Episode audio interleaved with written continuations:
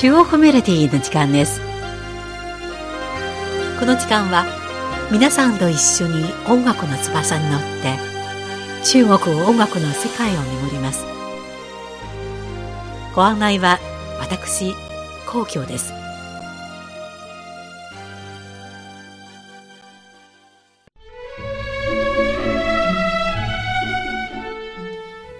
中国のバイオリニスト、聖中国がこのほど心臓発作で亡くなりました。去年77歳でした。聖中国はアメリカの著名なバイオリニストになぞらえて、中国の UT メニュー員と呼ばれていました。彼は生前、中国バイオリン協会会長を務め、中国クラシック音楽の上力主導されています。彼が奏でた梁山幕と職営隊は多くの音楽ファンに親しまれ、また日本人ピアニストの世代優子との国際結婚も中日友好のシンボルとして受け止められています。今回の中国メロディーは、聖中国の音楽世界をお送りしましょう。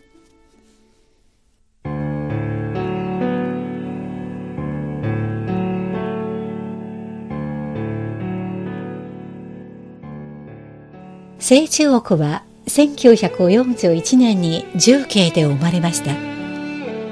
父、聖節は有名なバイオリンの教授で、母、諸氷はソプラノ歌手という音楽一家です。音楽家の家庭に生まれた彼は、5歳から父にバイオリンを学び、9歳の時には、ポカンのラジオで彼が奏でたモーツァルト、ベートーベンの名曲が放送され、バイオリンの神道と呼ばれました。1960年にはモスクワに留学して、有名なバイオリニストだったレオニート・コーガンに指示し、1962年のチャイコフスキーコンクールのバイオリン部門で特別栄誉賞を受賞しました。1964年に帰国してからは中央学団に入団しました。これからその才能でさらに活躍する黄金期を迎えようとしていたとき、中国では巨大な政治の嵐が吹き荒れ、文化大革命の勃発に伴って、清中国は人生のどん底に落ちてしまいました。演奏が禁止されただけでなく、農村に下放され、労働を強いられました。バイオリンを弾き慣れていた手は、毎日クワを握り、苦しい農作業をしなければなりませんでした。これは音楽の天才、清中国に大きな挫折感をもたらしたに違いありません。しかし、これらの挫折を経験したからこそ、彼はただならぬ人生の道理を悟ります。清中国は、所以我觉得呢，这种苦难的东西，作为艺术家来讲，不是坏事情。アーティストにとって苦難は何より貴重な財産だと思う。これはまるで鋼鉄を精錬するようで、強い火の中で繰り返して精錬してこそ、不純物を取り除き、鋼鉄をより純粋にさせると語っています。1976年、10年にわたる文化大革命がようやく終わり、清中国は自分の芸術の人生の新しい春を迎えました。文化大革命が終わったばかりの頃は、人々の喜びの気持ちを描いたドキュメンタリー、春天、春がとても人気がありました。特に清中国が奏でた映画の挿入歌で、バイオリン曲の新疆之春、新居の春は広く知られています。多くの観客は、文化大革命前、清中国の演奏は華麗で滑らかだったが、今の演奏はより深くて豊かになったと評価しました。では、まずお送りするのは、清中国のバイオリン独奏曲、新疆之春新居の春です。この曲は1956年に作られたバイオリン特奏曲で、新疆ウイグル自治区の人々が幸せな生活を謳歌している様子を描きました。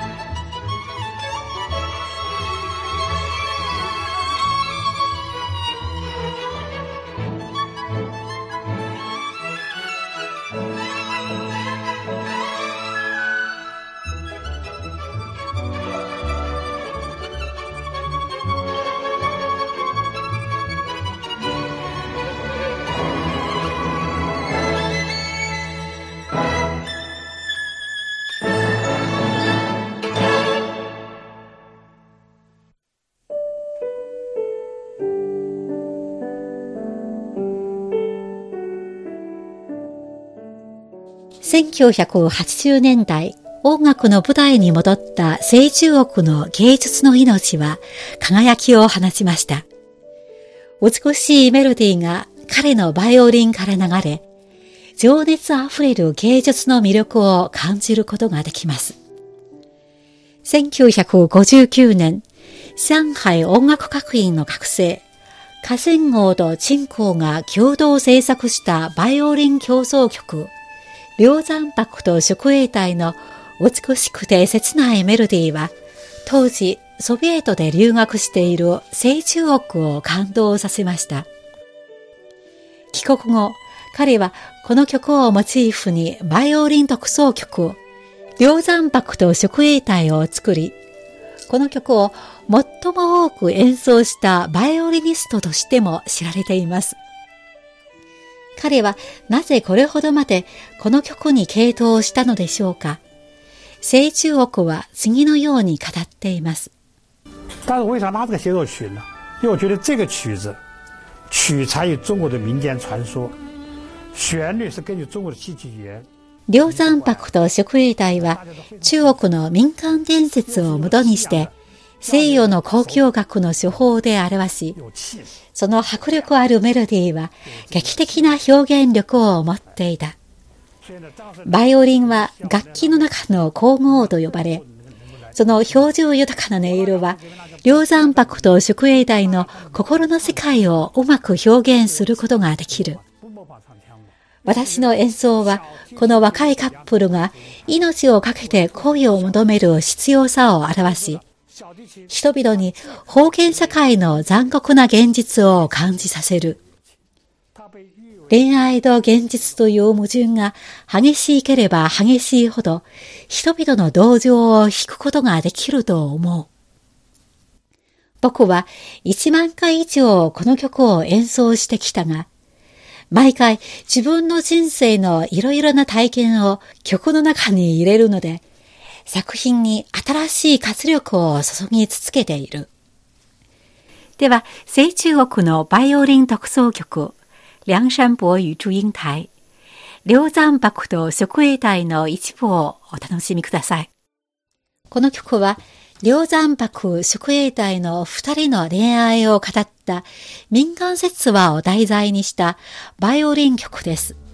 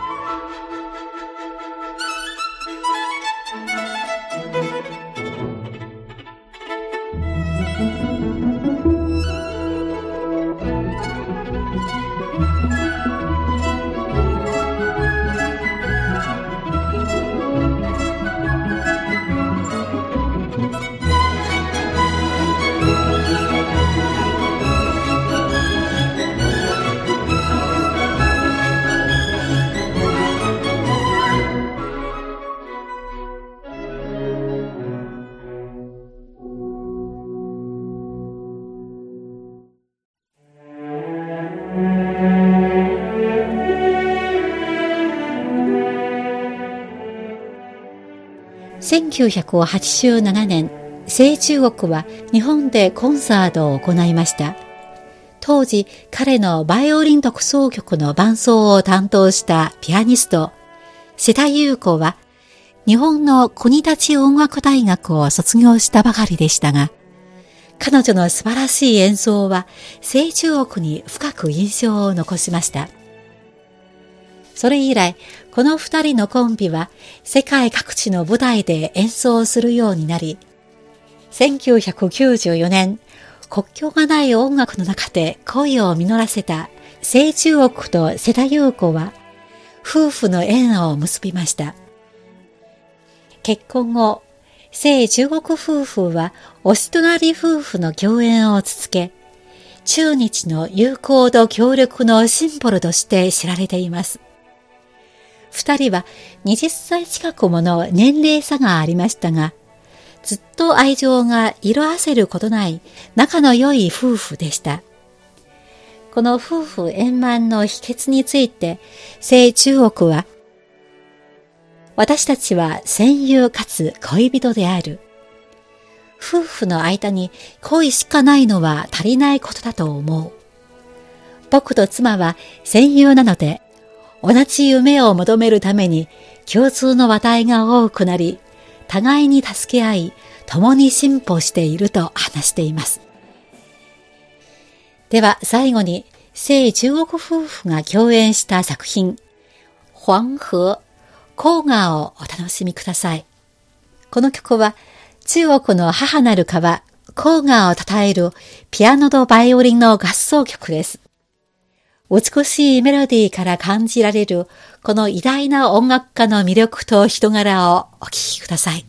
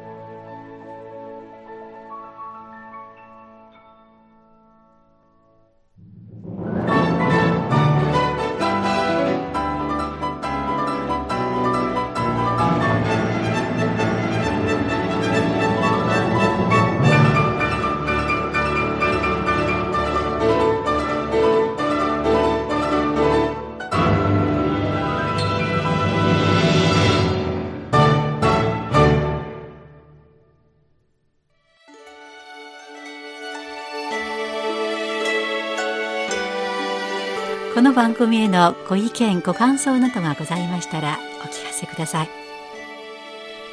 宛先は郵便番号10040中国国際放送局日本語部中国メロディーの係です。では来週のこの時間までごきげんよう。ご案内は皇居でした。さようなら。